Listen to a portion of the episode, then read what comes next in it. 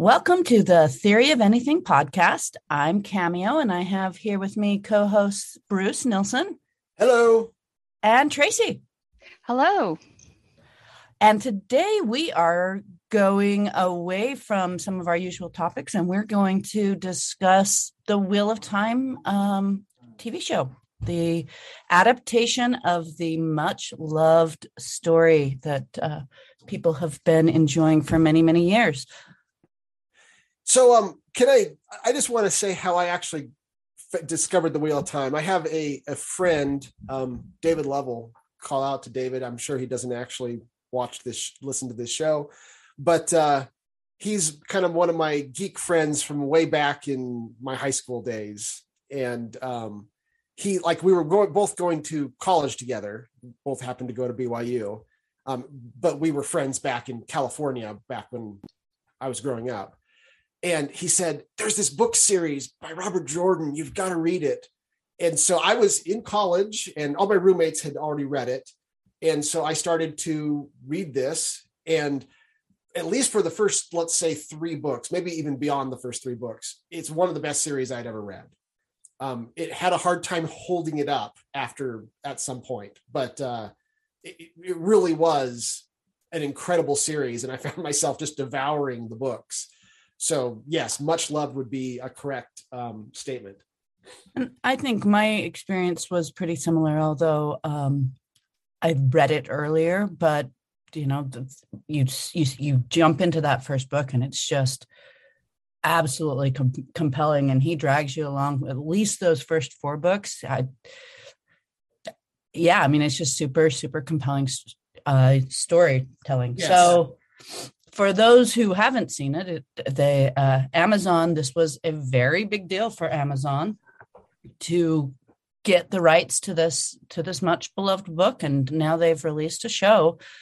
Um, it is not true to the books, and I, if somebody has read the books and has waited to see the show, this is absolutely going to have spoilers in it, and you should probably yeah, yeah. we should probably mention we're going to have spoilers of both the TV series and the books. So yes. so if if you if you haven't read the books and you want to, don't listen to this episode. If you haven't seen the TV show, go watch it first, and then you can um, listen to the episode. But we're gonna talk openly about our feelings about the TV show in particular, but also the books. Yes, yes, I think that that's fair. I think that's fair. So, Bruce, let's start with you. Like, what's your what was your impression first moment of watching, you know, this it's finally made it to the screen. It was very hyped coming into uh, it was and, and so let me let me give my standard disclaimer here. I, I feel like fans of shows and books and such sometimes take things to ridiculous levels. The very fact that I watched the whole season and that I intend to watch the next season and that I have not quit yet that's impressive. And you, that must be seen as a positive, right? So clearly, I'm not in the camp where I hate the show, right? It's it, this is a show that I like enough that I'm going to continue to watch. So I have overall a positive impression of the show just based on the fact that I intend to keep watching. Because once I reach the point where I don't intend to watch it anymore, I won't, right? Um, the fact that it's I'm willing to put my time into it that means something. Uh, just so we understand that, because I'm going to yeah. say I'm going to say a number I, of negative things, but it's in context of I actually so far do like the show. Yeah, you're going to keep back, keep coming back. It's at least not so reprehensible that you can't even stomach looking at it. Right, right. You know, and, and it doesn't take much for me to quit a show, right? I mean, oh, it, me either yeah. So it's this is really saying so. This is this is I kind of said the same thing with the Star Wars movies, right? I, I really don't hate the most recent Star Wars movies. I kind of hate what they did to Star Wars, but like right. every single one of the movies was entertaining, and I'm glad I went to go see them. Right? I mean, it's I got them each for free. I didn't pay money for them. They were absolutely worth my time. Right? And, and, stuff's like I mean, you have to keep this in context, right? Is is is eh, some movies are good enough that if you can see them for free and they're worth your time, that's good. That's a positive. That that means you like the movie, right? Yeah, I, I go out of my way to watch very few movies. Like I don't go right. to we don't eh, movie watching for the sake of movie watching is not a part of my life. And so if I go to watch something and continue to watch it, it does indicate that I've chosen to watch it because it's it's got redeemable qualities. Yeah, and so like I used to tell people, well, like when Batman versus Superman came out, I said that movie is definitely worth going to see at the Dollar Theater and people would laugh. right? I had actually not seen it at the Dollar Theater. I was had higher expectations, so I went to go see it in first run theater.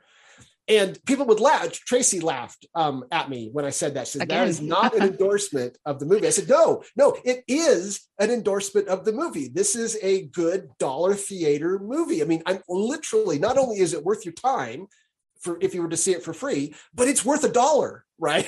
it's so and, well, and you're gonna spend more than a dollar because it's really hard to go to the movies and not buy at least popcorn and right. Fair enough. So you're gonna spend twelve dollars by the time you walk out the door. right. so okay, so with this in mind, let me let me give my impressions here. I watched the first episode with my daughter, um, who's kind of the one in the family that will watch a lot of these shows with me. Um, and it's it's also interesting since she hasn't read the books getting her impressions is kind of important because it's hard for me to there's no way i can watch this show without comparing it to the books. I'm going to have visceral reactions anytime they've changed something um, that that mattered to me. Like they change something that doesn't matter to me then you know that's fine. But uh, anytime they change something i think oh no they changed that. You know i'm going to have this visceral negative reaction and she's not going to. She's just enjoying it for what it is. So um I would say, first of all, that the casting of Rand was spot on, other than the fact he's too old. Right. Spot on. Like he was exactly what I thought Rand should look like. And that meant a lot to me that they got that, that they nailed that. Um, I would say Perrin looked like Perrin. Um, Mat wasn't what I expected at all. Yeah. Um, obviously, none of the women were what I was expected because of the of the um, the race changes that they made, including Moiraine. Oh, Moiraine was spot on. I oh, agree. Yes. Moiraine was Moiraine was totally spot on. Mm-hmm. Yeah, yeah, she fantastic. was pretty perfect. Mm-hmm. Um, Lan wasn't at all what I had envisioned him in, in my head. He did act like I thought. Nynaeve didn't look at all like she should have, but she acted exactly like she should have. She did act like Nynaeve. Yeah. Um, Egwene was probably the roughest one. She neither really acted nor looked like she should have. Yeah, um, I agree. So, just in terms of the casting, I would say they get a pass. They they did pretty good. They probably did better than I expected. Um, because I think in most shows like this, you have to get used to the fact that none of the none of the actors look like you imagined in your head. Right. So they they went well beyond that in my mind. Um, I on the race change, the race change in and of itself isn't a problem, but the fact that they did it in the way they did it was maybe a bad sign.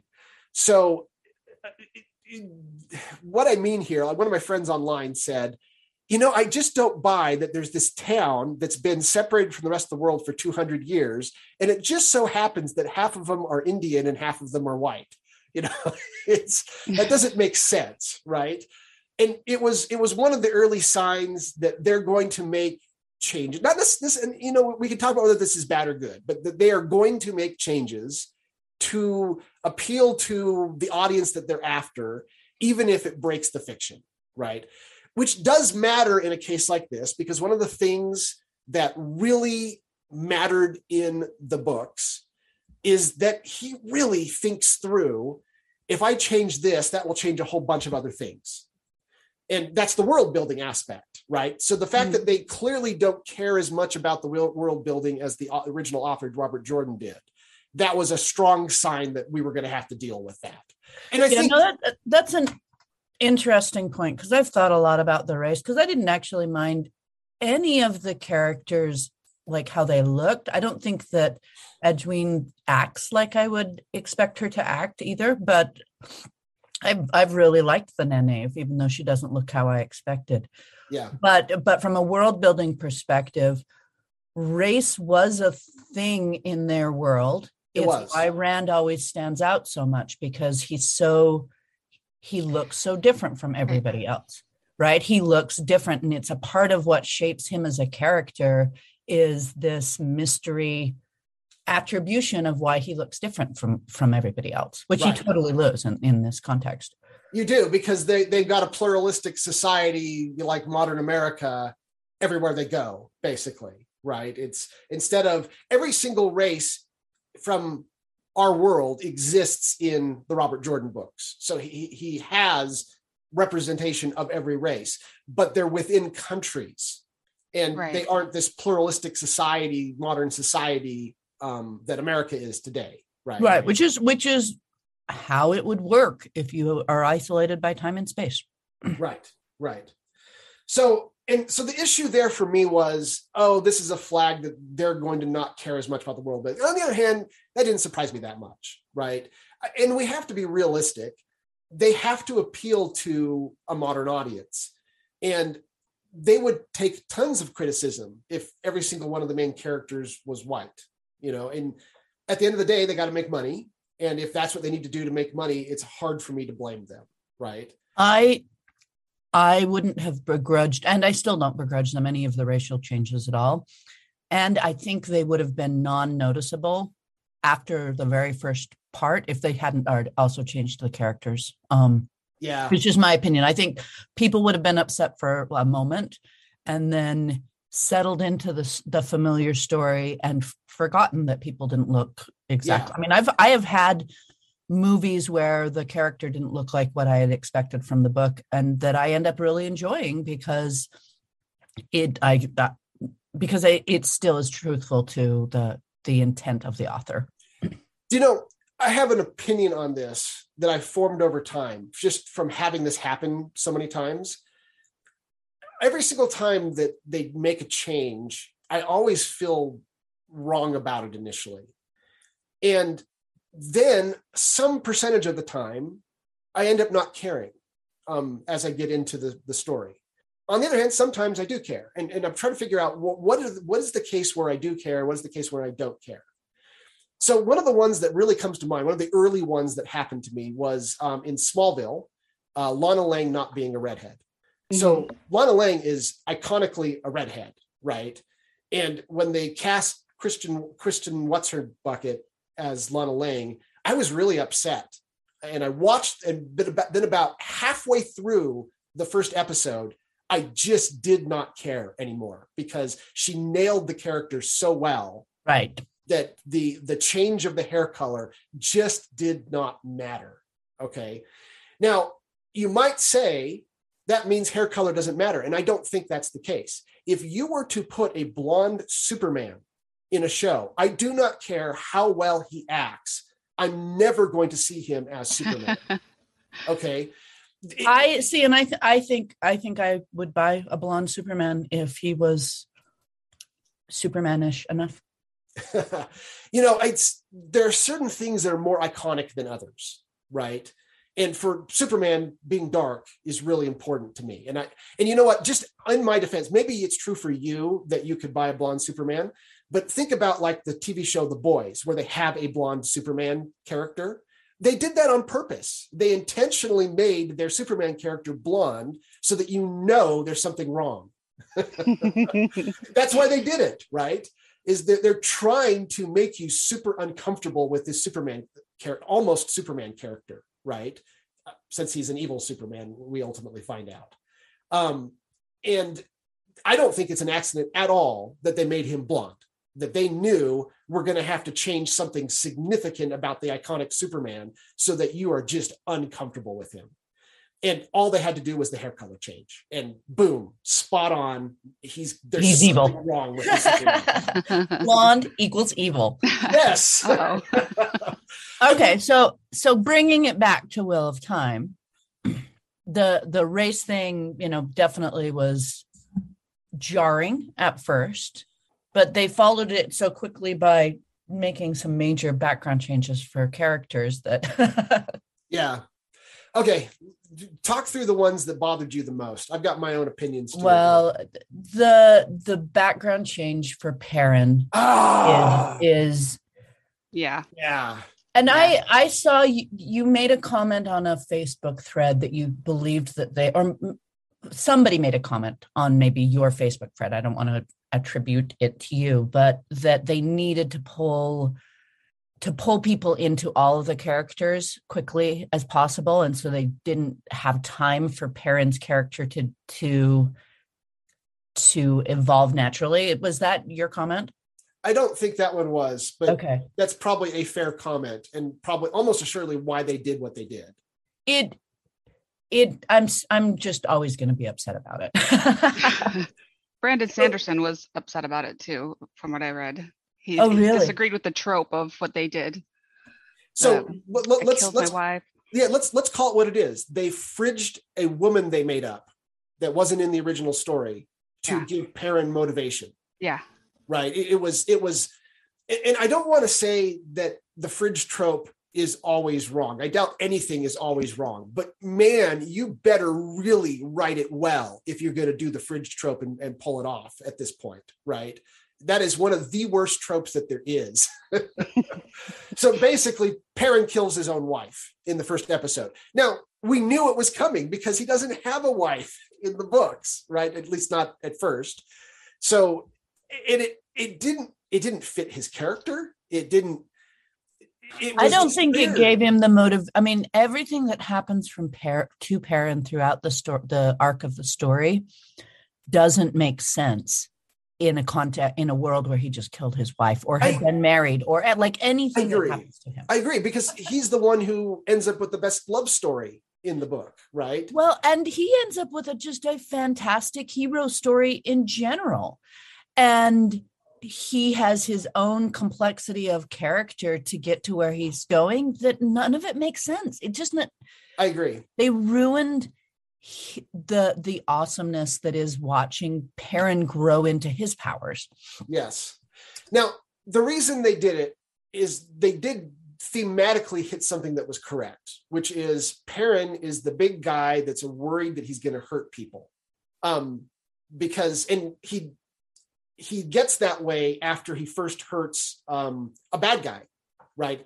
So instead, they make him kill his wife. I mean, it's so much more extreme, but you can see thematically they were trying to go for the same thing, right? Um, and it just it just did not work. And then to make it worse, they end up implying that he was in love with Egwene even while he was married. And it's like, where did that even come? Yeah, that was from? confusing to me. I didn't remember that happening. So yeah no it, it, they were buddies. They they often paired off as buddies but there was not even the slightest romantic tension between them and was played that way in the books.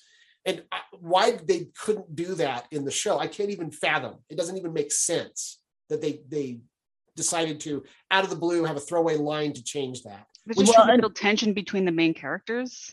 No, maybe? Maybe.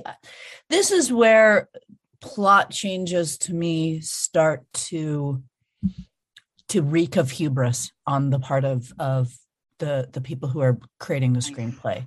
Yeah. They've decided they have a better story that they want to tell. They it they're inspired by the original story, but they feel like they can improve it. And and this is where I like I can't help but feel a little used as yeah. an audience if you tell me I'm coming to sit down to watch The Wheel of Time because you have no intention of showing me The Wheel of Time. Mm-hmm. You want to show me a story that was inspired by The Wheel of Time where you decided you knew better how to create a good story. Yeah. That's my takeaway. I'm I'm I'm kind of I'm I don't know, I guess I'm a, a little angry. do you intend do you intend to keep watching the show cameo or have you given up on it?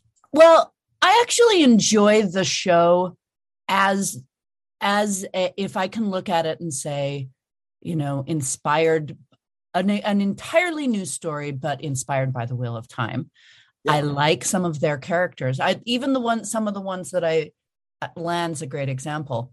I don't think that their Lan is a good is a rep a good representative of Lan, but I like their Lan. Yeah, for for, for what he is. Yeah, I will probably continue to watch it, but I'm not going to uh, think of it as a rendition of The Wheel of Time because it's not that story. So Brandon Sanderson on his podcast Intentionally Blank, he actually explains how he looked at the show. So now Brandon Sanderson, for those who don't know, he wrote the last three books in the series after Robert Jordan died. So he is one of the authors of the series, just not the main original author. Um, and in fact, I had quit the series. I had given up on the books. Which book um, did you stop on? You know, it might have been book eight. I can't. no, I know it was, was, book eight for me. I, I couldn't. So the books are not perfect. Like the first few books are really, really, really good, and then the story slows down quite a bit for for a long time. And there were a number of reasons why I quit the books. Uh, and we, we, can talk about that if you want. There were some things that I really just had a hard time stomaching in the books. And I used to make fun of people who read The Wheel of Time. I, I would see people reading The Wheel of Time and I would say, oh, you know, and I would make fun of the books. And I'd say, you know, he's going to die before he actually finishes the series. And I, I, was joking at the time, but that's exactly what ended up happening. He stretched the series out so far, he milked it so far that he ended up dying of old age before um, he completed the series. And so I, I, would totally make fun of fans of the book. And I would say, ah, he died. You never get to find out how the story was really going to end. Then they announced that Brandon Sanderson, they announced that Brandon Sanderson's going to read the book, finish writing the books. He happens to be my favorite author. So I had to go back and I had to eat my words, read all the books so that I could get to the last three, which by the way, were excellent. They were really well done.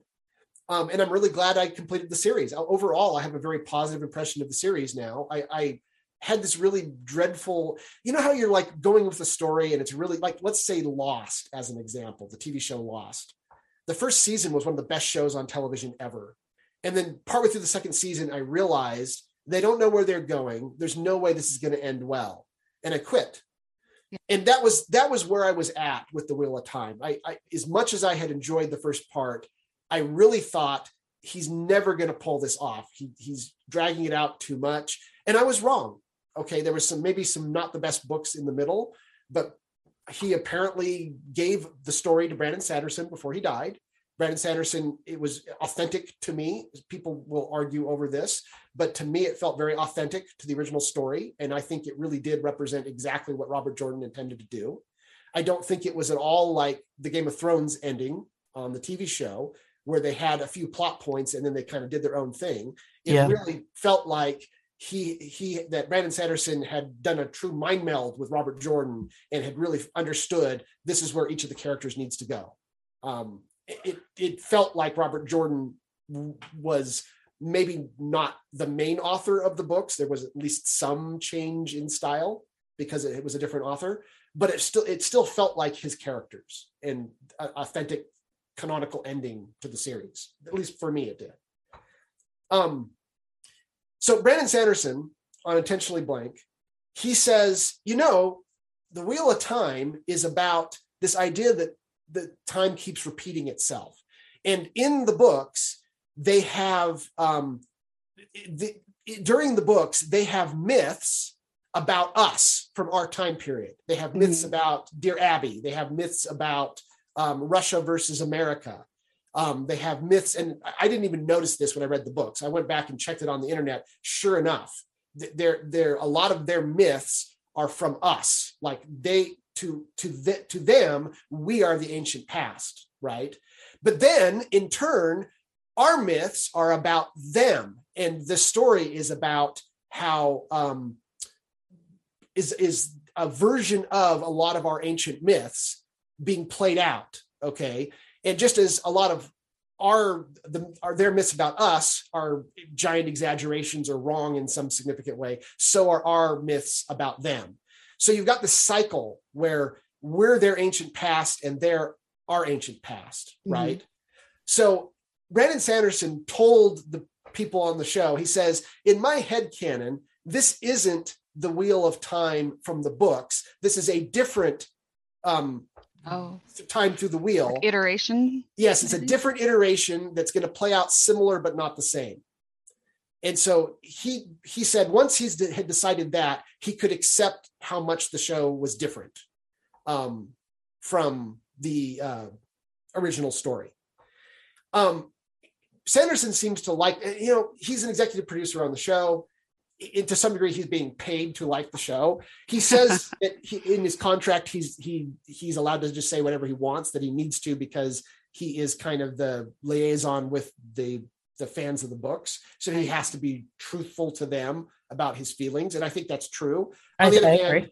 I don't think he could realistically say anything too bad about the show. right? No, not not and I mean as an executive producer there is a certain amount of his stamp that it went out the door, right? Right.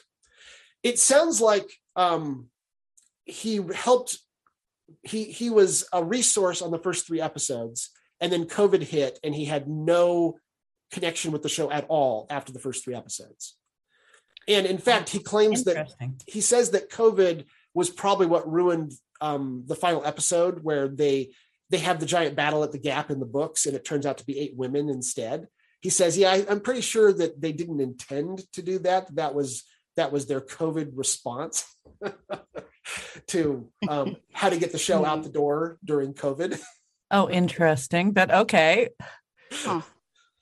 So, So- what plot changes beyond Perrin bugged you most?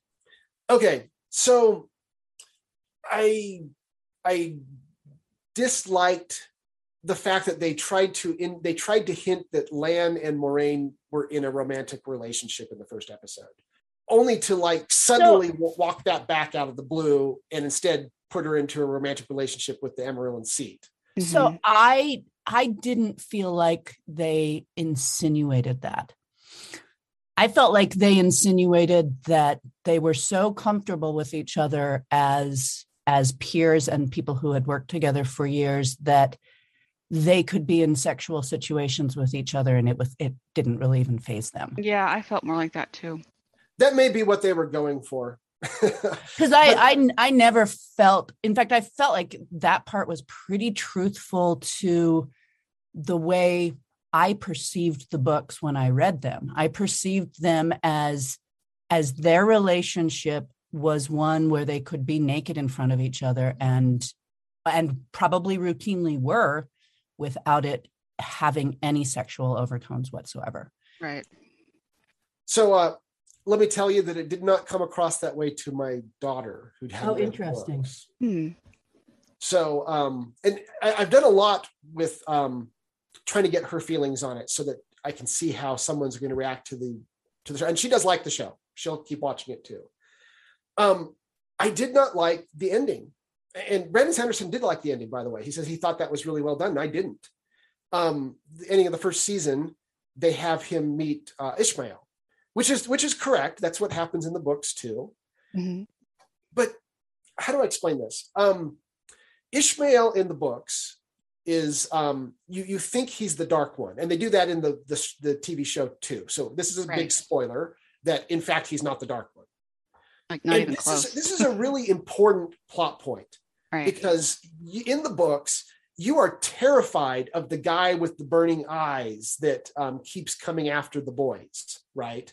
And he seems unstoppable, and he can come to him in their dreams and things like that, right? And you really, really, really believe this is the dark one. And then you get to the end of the first book and you find out, oh no, he's actually the dark one's shoeshine boy. And it's a big deal, right? I've had people say, no, he's not his shoe shine boy, he's his cat general. Yeah, I know, but bear with me, right? He's nowhere near as powerful as the dark one. Okay, that's that's my point here. And you suddenly realize, holy crap, we're dealing with something way more powerful than we thought. Mhm. Okay. It was well done. It was one of the best parts of the book. In the TV series, not only did they not reveal that this isn't the dark one, but he's not scary in the slightest. He's suave. He's I would say he's purposefully not scary. Yes. they they re they re-envisioned it's another place where they just wanted to improve the story yeah. they wanted a uh, like 50 shades of gray version of it nice. Right we're supposed it's implied that he's an awful guy but on the surface like you you want to impress him because he's he's obviously very like cool and Right. yeah it, Right. it, it was a, a kind of a crazy interpretation of that you know, it, it could have worked in season two, maybe, right? Where initially we're scared of him, but then we realize that he can be completely suave or something like that. It did not work for me. And my daughter, I asked her, I told my daughter, I said, you know what? That's not the dark one, that's Ishamael. And you know what she said? She goes, Oh, thank goodness. I was so underwhelmed. so I don't think it worked. I think that it took one of the best plot points of the original book, ruined it, and then replaced it with something that was just bad, right? I, I mean, not completely bad. A suave villain can be interesting, and let's see where they go with it from here. But it was just, it felt very underwhelming to me.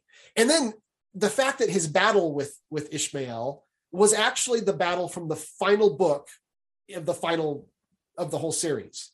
That they've moved that battle all Would the way they up have to done that. I'm. It's super bizarre to me. It is. It's just it's weird. Like now they're now they've already we've already seen it once, so it's Where not going to be gonna cool go? when they do it at the end, right? And okay, another thing. I really care about the world building. Now, not every show do I care about the world building. So let's be clear. I'm not trying to make a unilateral statement, but for Wheel of Time, this is a set of books where the world building is half the appeal or more Mhm. okay this is this is this is um lord of the rings type book where if you as a kid trying to read lord of the rings i couldn't get through it because they're not very exciting and until because you, of the war of the world building. yeah until you realize this book is about the world building Yeah. you can't enjoy lord of the rings for what it is right as a kid i didn't get it and as an adult i read the books and went wow these are amazing books Yeah. right but the books are about the world building and this is actually this let, let let's earmark this. The fact that you have to change the original story to make a movie out of them because they're completely inappropriate as a movie right? For lord of the rings i'm saying. Right. of course that's also true for wheel of time. And so this is why it's not immediately obvious just because they made a change it's bad.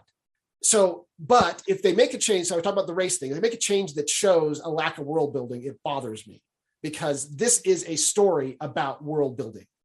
And this is overwhelmingly a story about world building. Well, and So- I think when it comes to science fiction and fantasy, that's always going to be true, and actually historical novels. yeah. When you have so much of the storyline that's intertwined in the either the magic and how it's intertwined in the world itself, or the science or the technology and how it's intertwined and if if you can't be faithful to the world building it's very difficult to have the story feel like the original Yeah. So let me give you an example of this that really grated me wrong. Um, so the original stories have a kind of gender essentialism, which I can understand why that would bother them and they would feel like they need to change that today. Mhm. But um, if if you are male, you are forever male in um, the wheel of time, right? Every time the, the wheel comes around, you will be reincarnated as a male. If you're female, you'll be reincarnated as a female. right you, they- you always stay your gender no matter how you're reincarnated Yeah. Right. Now there is a sort of transgenderism that only happens with one character, where um, he he comes back as a female, um, physically as a female, and but inside is a male, and for various I can't even remember what all the reasons were, but there's like very specific reasons why it happened, and that was actually a cool moment where you have this woman who shows up and can use the male power, right? And well that was a punishment if i if i remember my Oh, it may be. It may have been a punishment. It was it was, but a, anyhow, puni- a punishment by the dark one to that particular character yes. for how they behaved as a man Yes, was it was something like that. It was yeah, something like that. that. And um, Jordan worked out a very, very careful balance between the genders. So basically, um, male magic users. So first of all, male magic users go insane. So this is a big Right. giant strike about against being a male magic user. Like Okay. hundred percent of the time, right? yeah, hundred percent of the time they go insane. Well, and they don't just go insane. They go insane having power that's uh, beyond beyond compare Yes, and it's almost incontainable. So the males and the females are have strength in the in the one power uh, by the way, it's actually two powers, even though it's called the one power, the male one and the female one, and the two are not similar. Okay, they they, Right. they you can't teach each other across genders. You can't even see the power across genders. It is invisible to the other gender, right? Right. Um, and the initially, um, because a lot of the knowledge has been lost, Egwene is like upset that the males get the strong, in her mind, the stronger powers. They get like um, they're usually better at fire, let's say, destructive things, and the women are usually better at healing or something like that. Um, and the the Aes Sedai immediately say that just isn't true, right? It, it just isn't true that that certain of the powers are more important than others. Okay, but then you find out a little bit later in some a different book that that isn't the reason why the men are so scary. it's it's actually because uh, your strength in the power is um, the strength a man's and a woman's strength in the power is similar to the muscle strength of a man and a woman. So um, just like you can have some women who are very muscular and, and can beat men, you can have some women who have strength in the power that could beat most men. But you will never have a woman who's at the top, like the dragon, who's the single most powerful uh, channeler. That will always be a man because that's just the way it, it, nature made it, right? And um, that's the real reason why the men are so uncontainable. You've got all these women magic users that have to work together against the men because the men are just so much stronger on their own. However, offsetting that is the fact that the women can link. They can get up to 13 of them working together. And if you have 13 women putting their strength together, no man, even the dragon, has the slightest chance against them, right? It's they they will overwhelm any male at that point. And um, some of the knowledge of how to link has been lost. So a lot of the women don't really know how to do it. Some of the women in the tower know how to do it, um, which is an important point because they ended up just out of the blue linking in the TV show. No one had to teach them, which really was a problem in terms of the world building for a number of reasons. Um, and this is and and these are a big deal. And a lot of the humor in the book and a lot of the tension in the book comes between the tension between the genders. And this is the way he wrote the book because the women are jealous that the men are stronger. The men are jealous that the women can link and that they don't go insane. Mhm. Um, and and a lot of the humor comes of the women getting upset with the men, the men getting upset with the women, and um, it, it was something that actually worked fairly well in the books. And in this world, the the dragon can be a woman. Um, it's really just one power, so uh, it's not even clear why the male why the males go insane because right. if you've only got one power and you don't have one for each of the genders, why did the males go insane? Because in the original version, it's like a well of power that the men draw from, and Yeah, it's, it's poisoned. Yeah. Right. Well, Um, and and the other problem with with not having the the one power be distinct is the politics of the world don't make sense anymore. I agree. The reason the women are the dominant gender is because the men are not considered to be trustworthy. Mm. And and so the tower has the power of the tower is because the world is afraid of, a, of another dragon. Right. Otherwise, the, the tower wouldn't exist. People wouldn't even put up with how much they're bossed around by the Aes Sedai, right. except that they need the Aes Sedai to protect them from the inevitable fact that the world will spin up another male dragon. Right. Okay. And then Jordan, Robert Jordan, really thought through what the implications of this was.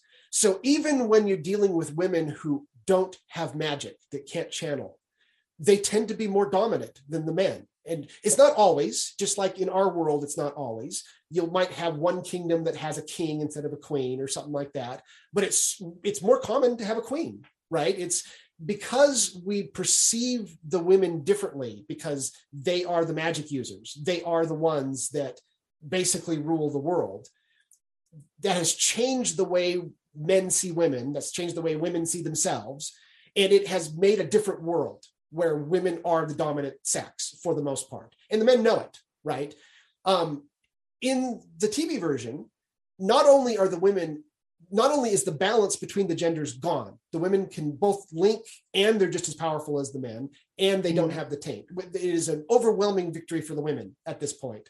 but just out of the blue, they'd start talking about how women are oppressed. It's like that's totally, totally wrong for this I, world.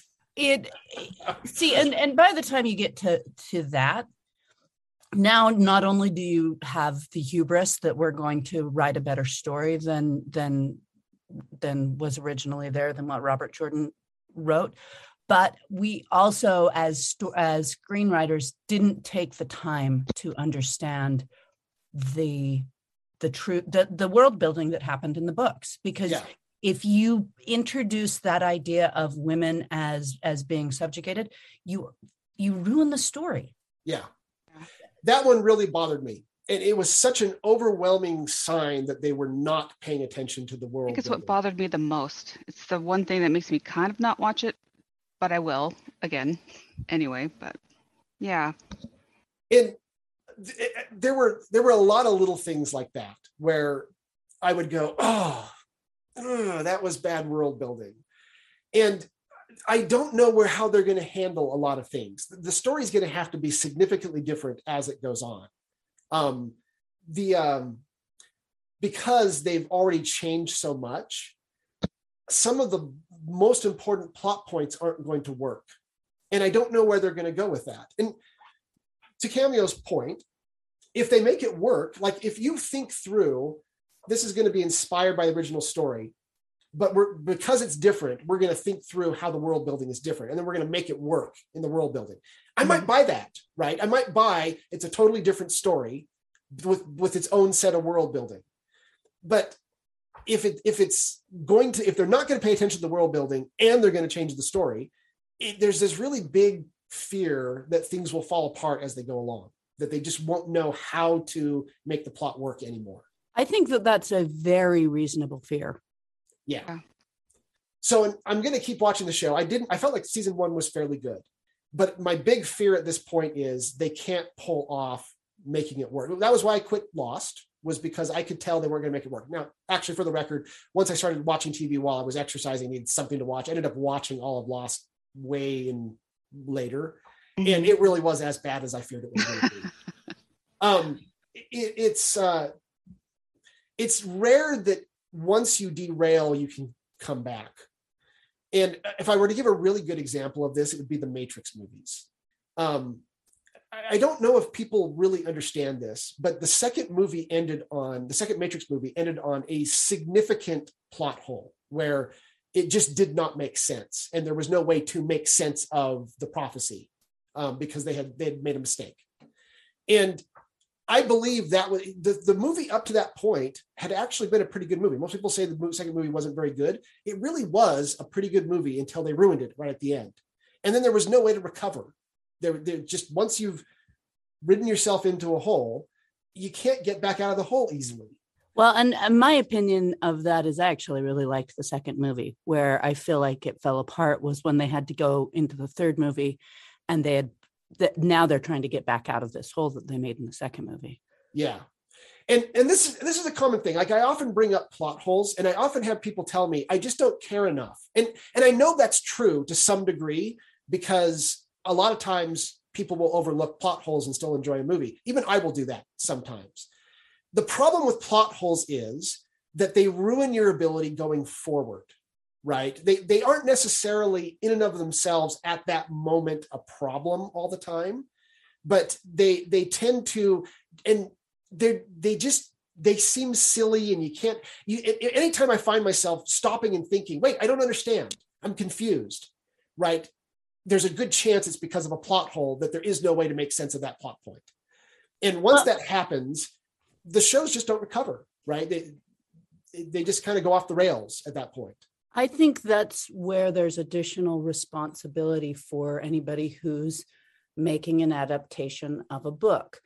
Because even if their intent and they have a, a, a good reason to make a change, the the dissonance that's going to be in anybody who knows the canon's mind is going to feel like a plot hole almost yeah. instantly right it's it's a plot hole because you can't make sense of how the rest of the story could continue when when a key thing has not happened the way you expect it to happen right so um let, let's talk about examples of where it's done well. So, Marvel movies, they are not they are not true plot wise to the comics, right? If you were to go read, I've read Age of Ultron, the comic book, and of course, it, it's not only unlike it, it's they're like completely different stories compared to the movie, right?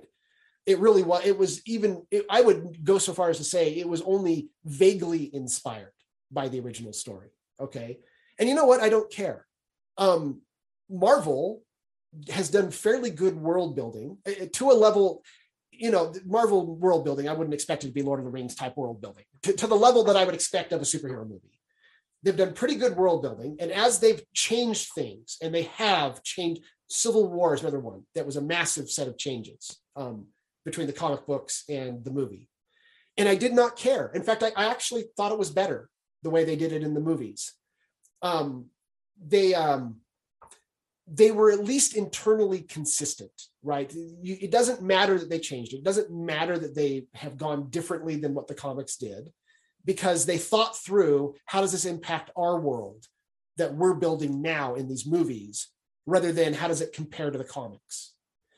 And they, they just to give examples here, um, in Civil War, uh, if you were to say, uh, you know, in the in the movies, who, which side was right? Captain America's or um, Tony Stark's. Um, actually, I think most people would probably say Tony Stark was, even if that wasn't the intent of the movies. And clearly, though, there was no clear answer, would probably be the most common answer. And I think that's about right because it was a really tough moral gray area. It's not that's not the way it was in the comic books. In the comic books, um, Captain America's team was the right one, and it was clear. Um, so that was a giant change that they made. It, it didn't ruin anything. It, it, as long as they were to be able to move forward with that and kind of have the characters learn from that, it worked. Um, Age of Ultron, like like I said, they're not even they're not even they're not even remotely similar. In fact, it's almost it's almost funny that they called the the movie Age of Ultron because in the original one, Ultron literally took over all of time, and there was actually an Age of Ultron right? The, oh, the interesting. Title, the title doesn't make sense anymore because they changed it too much, right? That's why they make jokes about the two and a half weeks of Ultron. um, so they kept the title, but they didn't keep why the title was the title, right? They changed it that much. Um, and, and again, I didn't care. It didn't matter, right? It, was those were good movies in and of themselves. So it's not necessarily a given that you have to stay true to the original source material. It just isn't true that you have to you have to in a certain way.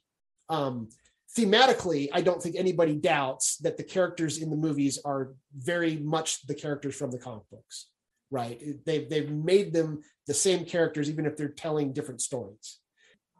The, one of the main things that comes to mind here is, is the Lord of the Rings. Let's talk about Lord of the Rings just for a second. I, I, I think I loved the movies. In fact, in many ways, I think the movies were every bit as much a work of genius as the books. But they are not the same. They're not even close to the same, right? You, you almost miss that fact because Peter Jackson was so good at what he did that he he made you feel like thematically this is the same story. It's because he respects the world building. Yes. Um, so just as a, a few examples, Frodo isn't a kid in the books; he's old right? They they they dra- I mean, think about that for a second. They drastically changed the age of one of the of the main character, and nobody noticed because Elijah Wood sold it so well, right? Um, just like with Lana Lang not being a red, um, there are some things that you can just change. It depends on how iconic that is for that character. They made a gamble. No one's going to care about the age because that isn't what makes Frodo Frodo, and they were right okay and it was a risk it was a giant risk that people would react nobody even the even the hardcore fans didn't seem to care that this massive change had been made to this character and just nobody cared um, a lot of people got upset about Faramir's change um, because he he um, that, that was the one that bugged me okay now i'm going to argue in favor of peter jackson on this one I don't think, making that change to Faramir's yes, character. I think that that was the only way you could have turned it into a cinematic experience. I don't, I cannot even fathom how you would go about making that story work in a movie if you didn't make that change.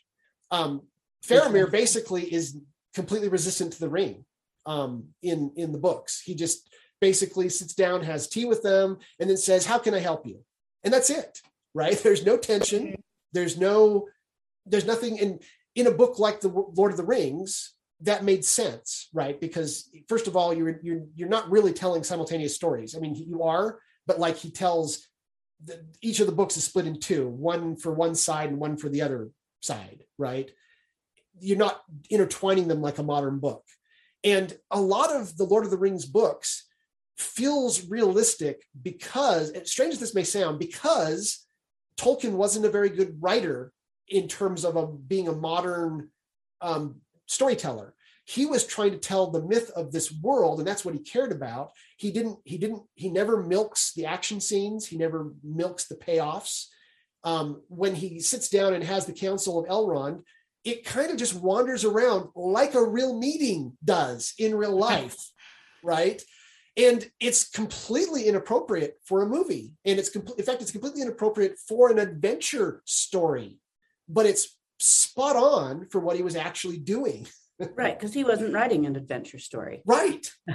okay. So I felt like that was a necessary change with Faramir. I totally get why people were bothered by it. And yet, he, thematically, he still made it, right? Faramir eventually comes around and realizes, I've got to resist the ring and does the right thing. He's still, in essence, Faramir, right? Even though there's this massive change to his character. Um, Lord of the Rings is a really good example of how you significantly change the significantly change the story and yet still make it thematically the same story to where you're not offending the fans, right? And it's hard. I, let's be honest, Peter Jackson is a genius, right? He really is one of he's probably the only director in existence that could have pulled off a Lord of the Rings movies as well as they were done. And we even saw he has to be well prepared. Like The Hobbit was not that good um, because he was making it up as he went along. It, there was various political reasons why he wasn't supposed to be the director of those movies, and then he had to take over the last minute. It's not really his fault, but uh, he was forced to kind of make things up as he went along. He couldn't plan it out like he did with the the Lord of the Rings movies. And we saw that you know it if he doesn't put his effort in, it doesn't it doesn't work as well. Um, and I, I think a lot of things are like that, where we have to we, we have to accept this is a different medium. They're going to have to change things. And actually, Brandon Sanderson brought this up. So let me let me tell you what Brandon Sanderson said. He said, you know, you've got like um, you've got like some shows where it's just barely inspired by it. You've got some where it's like play for play the same. Harry Potter was the example he used. Harry Potter, play for play, the books and the movies are the same, other than, of course, the books have more. But one of the reasons why you can pull that off with Harry Potter is because the entire world had read Harry Potter. And so, unlike probably any other set of books in existence, other than maybe Harry Potter and Lord of the Rings, not everybody's read them, right? The, the vast majority of your fans are going to be people who didn't read the books. And that's really your main audience.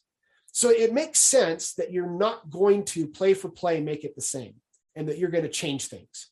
You really have to think through, not just, it's not so much, I need to be true to the original material.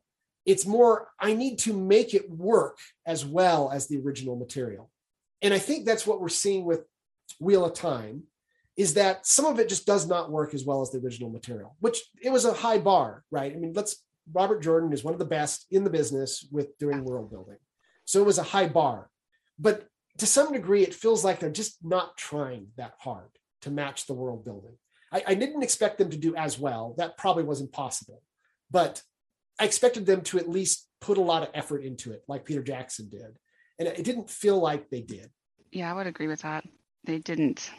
Kind of a kind of a shame they couldn't put that much effort and thought into it because you're right. There's going to be a lot of problems. In some ways, it does kind of feel like the Lost series where they really didn't really know where they were going, and they were kind of like, well, maybe we'll just figure this out as we go.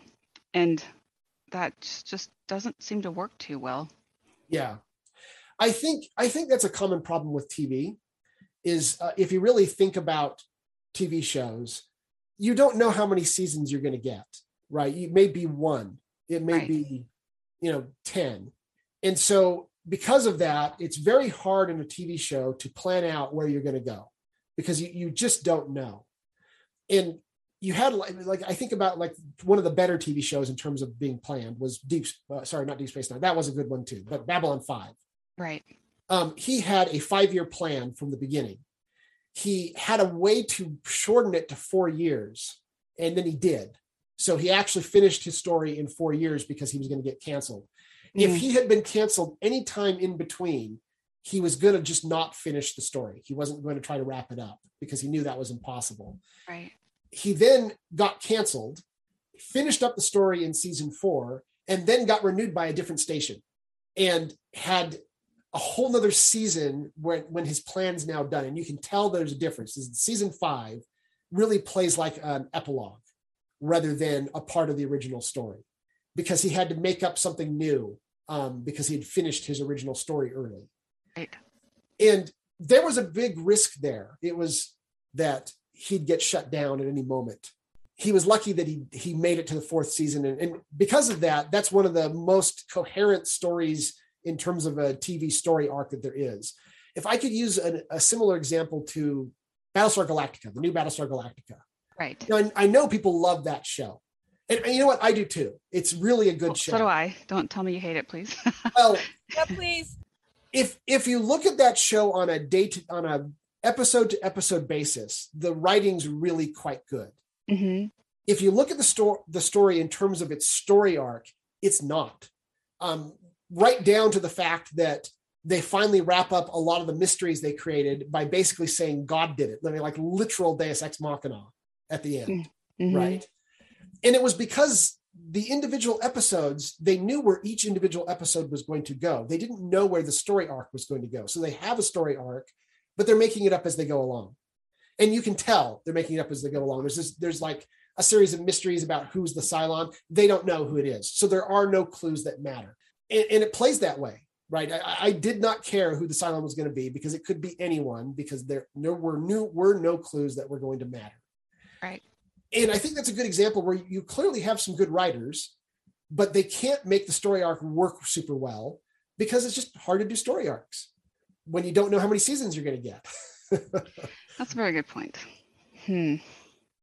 it's rare that you have someone like uh, michael straczynski who actually plans it out in advance. And then because he did, there was like several seasons where he had to write half of the episodes himself because nobody else could write them, which is like impossible. Like he must have been working around the clock during those seasons. A lot.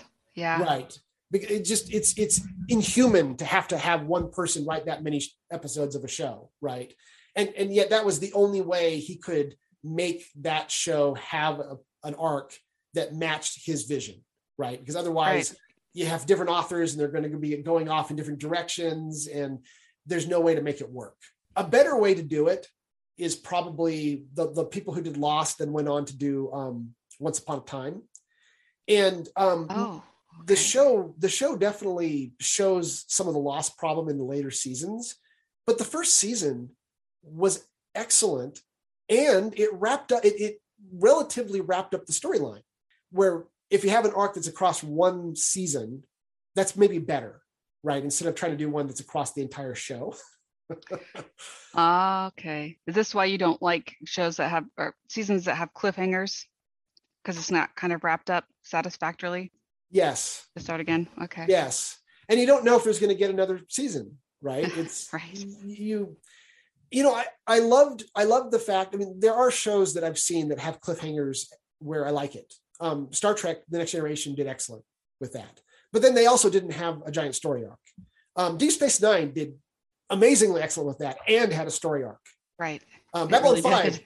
did excellent with it and had a story arc, but and so in in those cases though, I had a lot of trust with the authors that they had they had won me over that they weren't just making stuff up as they went along. Even in Deep Space Nine, where they actually were to some degree making stuff up as they went along, the, the, it was really obvious the writers had put some thought into this that once they had decided this is the direction we're going to go with the dominion war they really thought through how, what's what's the impact of the dominion war and how are we going to sh- demonstrate that and they came up with a, they they won me over that i could trust them that they weren't going to just leave me hanging or they weren't just going to suddenly change things or a character suddenly change lost the um I forget the guy's name, the the black guy.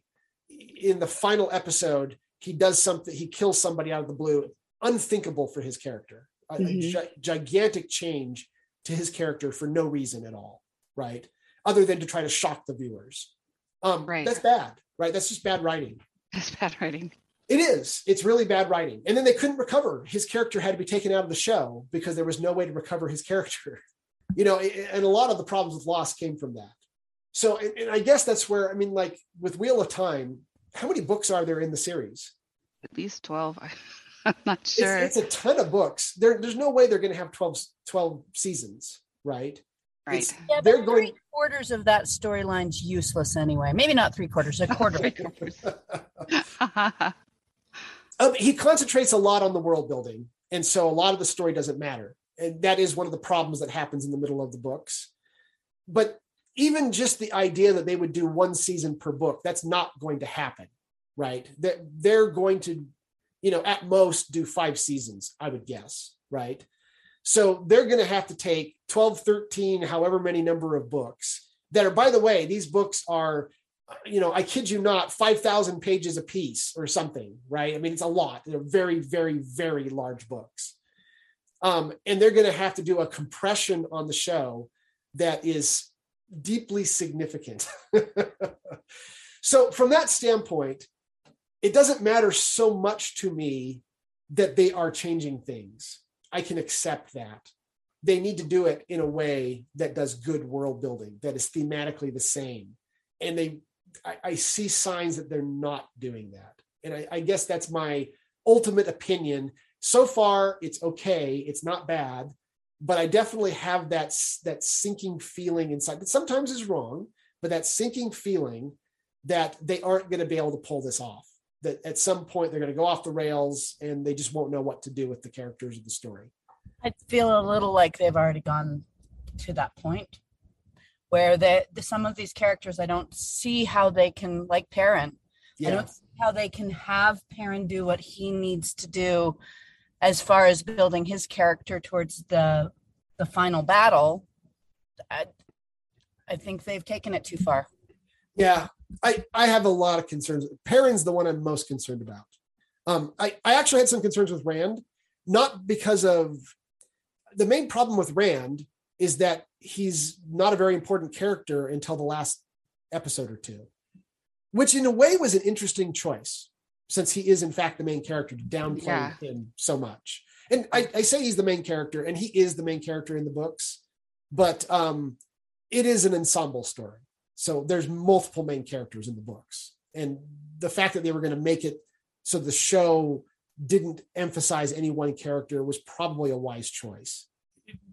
It was I I struggled with Rand because I felt like he was so unimportant to the story. And then they did come around and make him more important at the end. Well, you know, in trying to say, oh, it's a mystery, any one of these kids could be the Dragon Reborn, it kind of forced them to have to take focus off what really is the main character and ultimately the dragon. Yeah. And so, you know what? I don't felt like that mystery worked at all. Um, and no, just, just I don't to, either. Oh, and just to prove my point. So Melissa, my daughter who's watching it with me, um, I say, do you know which one is the dragon? She goes, oh, it's Rand. so like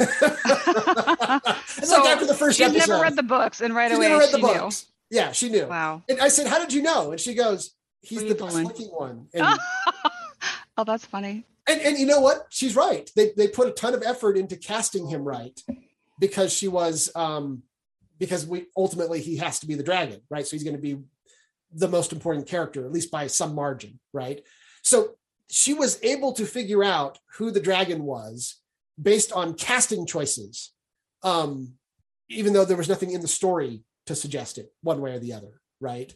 It, it just it it didn't work right they, they, they put all this effort into making this mystery that um I, won't say the mystery wasn't in the book. There was a mystery in the book as to which of the three boys was going to be the dragon. Right but we right. all knew it was rand right? It was a it was an open secret that it was rand because he's pretty much the point of view character.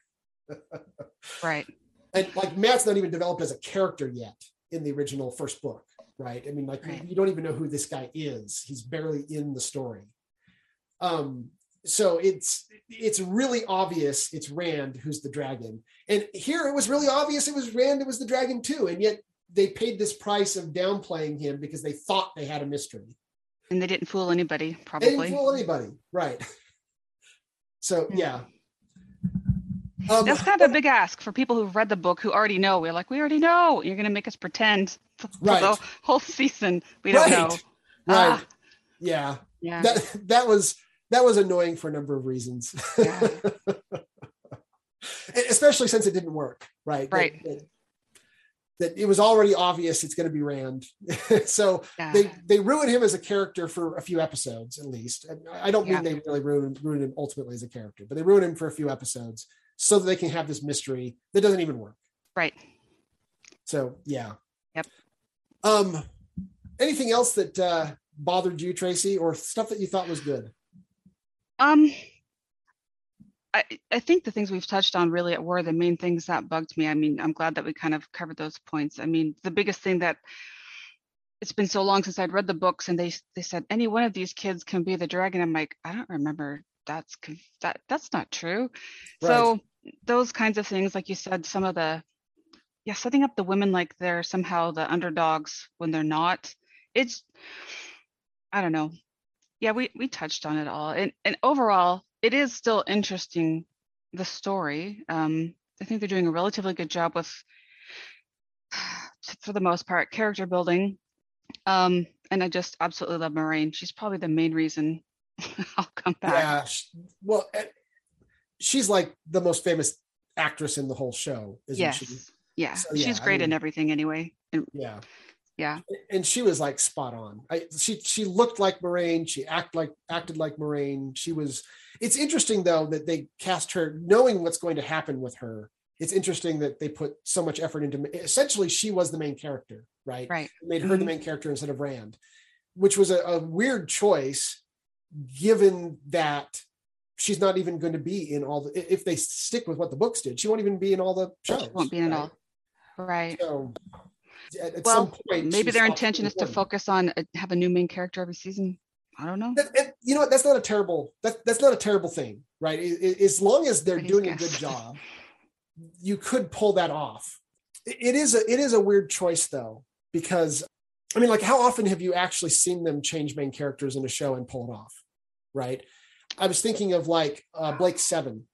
And I have to go way back. That's a old British show where they they literally killed off the main character and then switched to a different main character.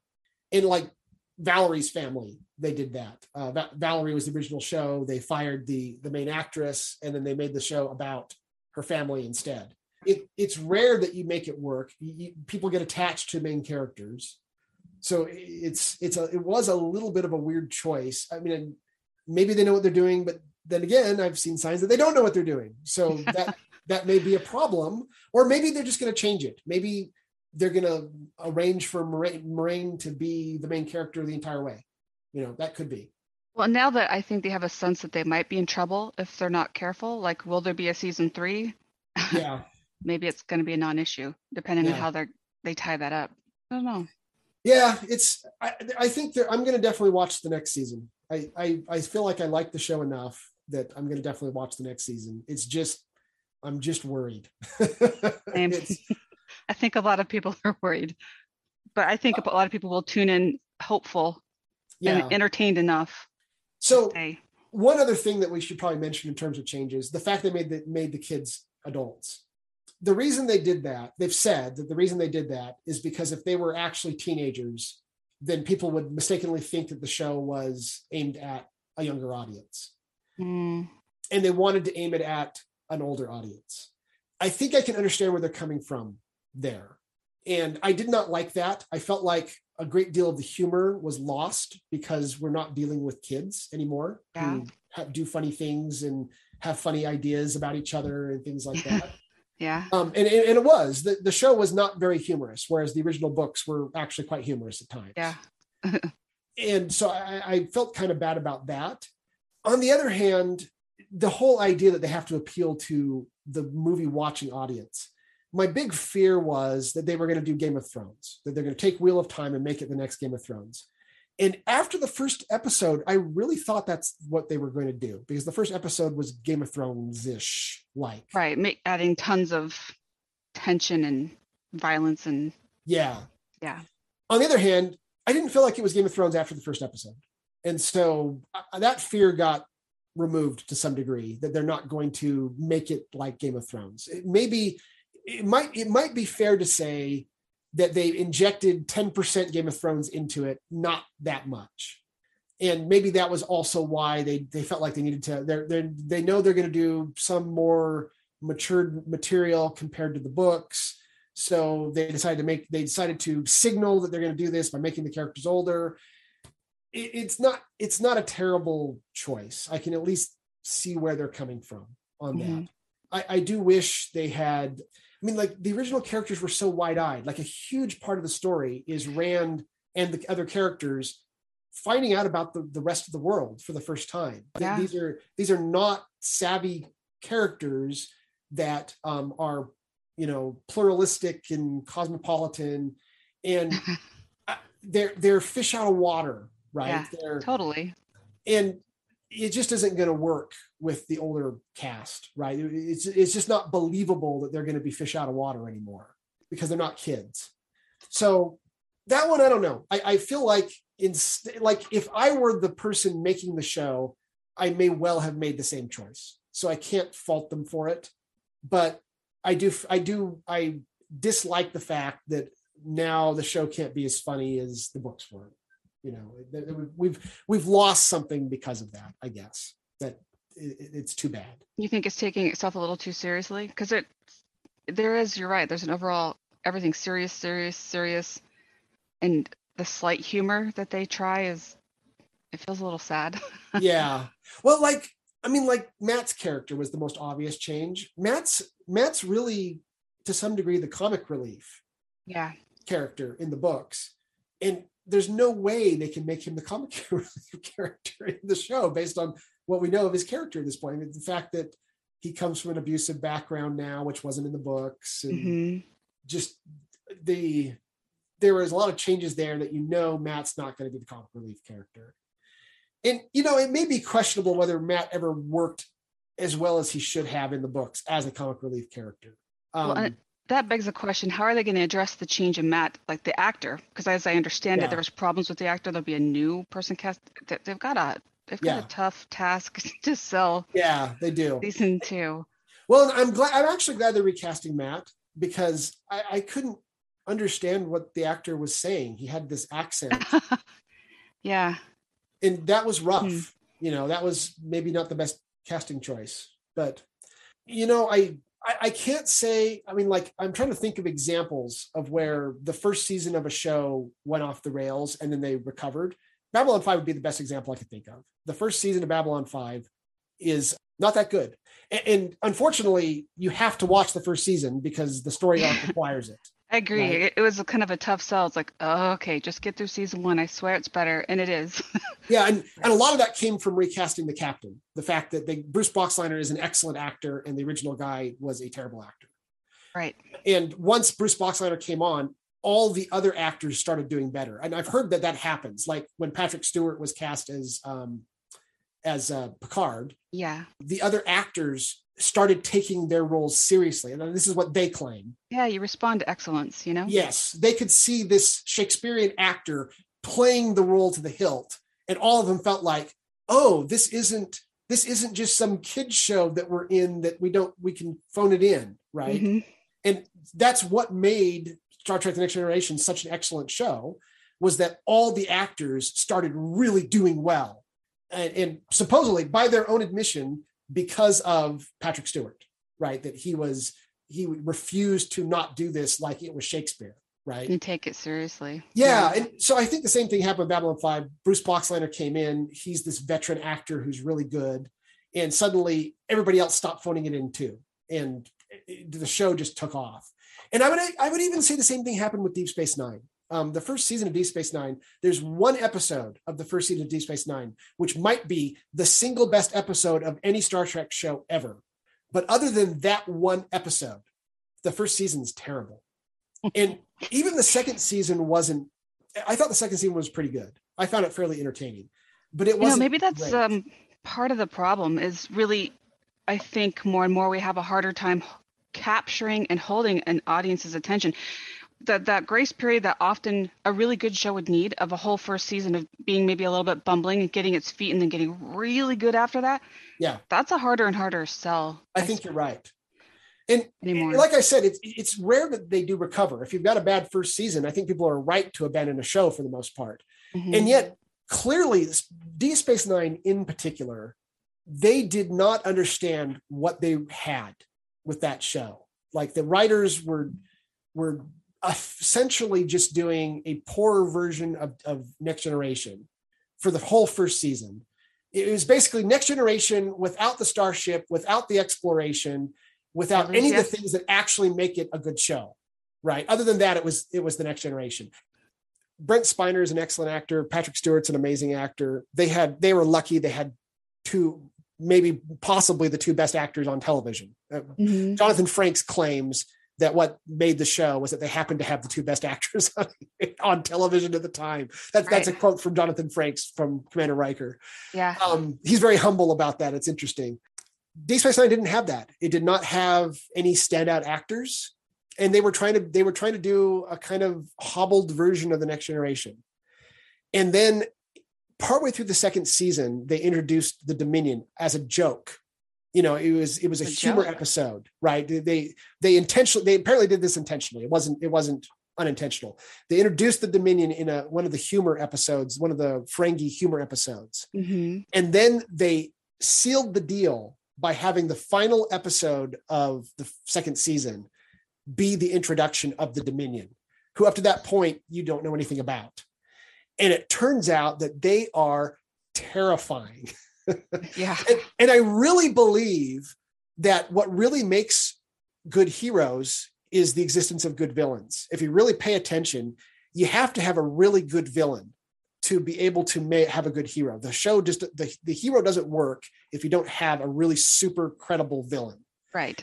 And The, the bad guy's just a bad guy to be a bad guy yes, for no reason. and the Dominion was one of the most credible villains that like I I thought I was afraid of the Borg, right? Because the Borg was a really credible villain. hmm but the Borg are nothing compared, in my opinion, compared to the Dominion. The Dominion were terrifying. The fact that they were multiple races, the fact that they were higher technology than the Federation, um, the fact that that unlike the Borg, you didn't take two episodes to get rid of them. you know, you, you spent the next you spent the next five years trying to get rid of them. right. The first season of Star Trek: The Next Generation was terrible. It was Yeah. it was awful, Yeah. right? Agreed. and, and the second season wasn't very good either. It, it was it was a lot better than the first season, but it was still wasn't a great show. We did give shows a lot more time to find their footing back then, and we really don't anymore. There's there's higher expectations, and it, strangely enough, that may be why they were better at story arcs. They didn't do story arcs back then, but when they did do them, like Deep Space Nine or Babylon Five, they were excellent. Right? They, they they felt planned out. They felt really good um, perhaps it was because they knew there was less chance of getting canceled. I mean, Deep Space Nine probably had a pretty good idea based on the success of the next generation that we're going to be here for at least a few years. Yeah. So hard because it's like everything has to be a TikTok video. We have that much attention span. Right. But by that same token, I feel like maybe these story writers do have more of an onus to really think about it and deliver. We've got to figure out ways to convince us to spend our time, Yeah. right? It seems Um, like they've got the good. opposite problem now, where the first season is excellent, and then everything after that sucks. and I guess that makes sense. If your theory is correct, that they really have to think it through. Look, we, we got to survive this first season. We got to make this first season excellent. And we don't know if we're going to get a second season. Then you put all your effort into the first season and you put in some cool arc and you build up mysteries and you have great acting. And then you Maybe they should think of it second, as excellent enough. yeah. And then you get your second season and, and you don't know what to do with the show because you didn't actually plan that far. we didn't think we'd make it here. Right. Yeah. All right. Well, we can probably wrap up this episode. This was fun talking about this. And that was fun. it was uh, something that I think we've all been thinking for a while. You know, what is what is what is necessary to really make uh, this work? adapting material like this. And I think there's no easy answer. Is the There simple truth. isn't. So, all right. See you later. Yeah. All right. Bye bye. Bye. The Theory of Anything podcast could use your help. We have a small but loyal audience, and we'd like to get the word out about the podcast to others so others can enjoy it as well. To the best of our knowledge, we're the only podcast that covers all four strands of David Deutsch's philosophy as well as other interesting subjects. If you're enjoying this podcast, please give us a five star rating on Apple Podcasts. This can usually be done right inside your podcast player, or you can Google the Theory of Anything podcast Apple or something like that. Some players have their own rating system, and giving us a five star rating on any rating system would be helpful. If you enjoy a particular episode, please consider tweeting about us or linking to us on Facebook or other social media to help get the word out. If you are interested in financially supporting the podcast, we have two ways to do that. The first is via our podcast host site, Anchor. Just go to anchor.fm slash four dash strands, F O U R dash S T R A N D S. There's a support button available that allows you to do reoccurring donations. If you want to make a one time donation, go to our blog, which is fourstrands.org. There is a donation button there that uses PayPal. Thank you.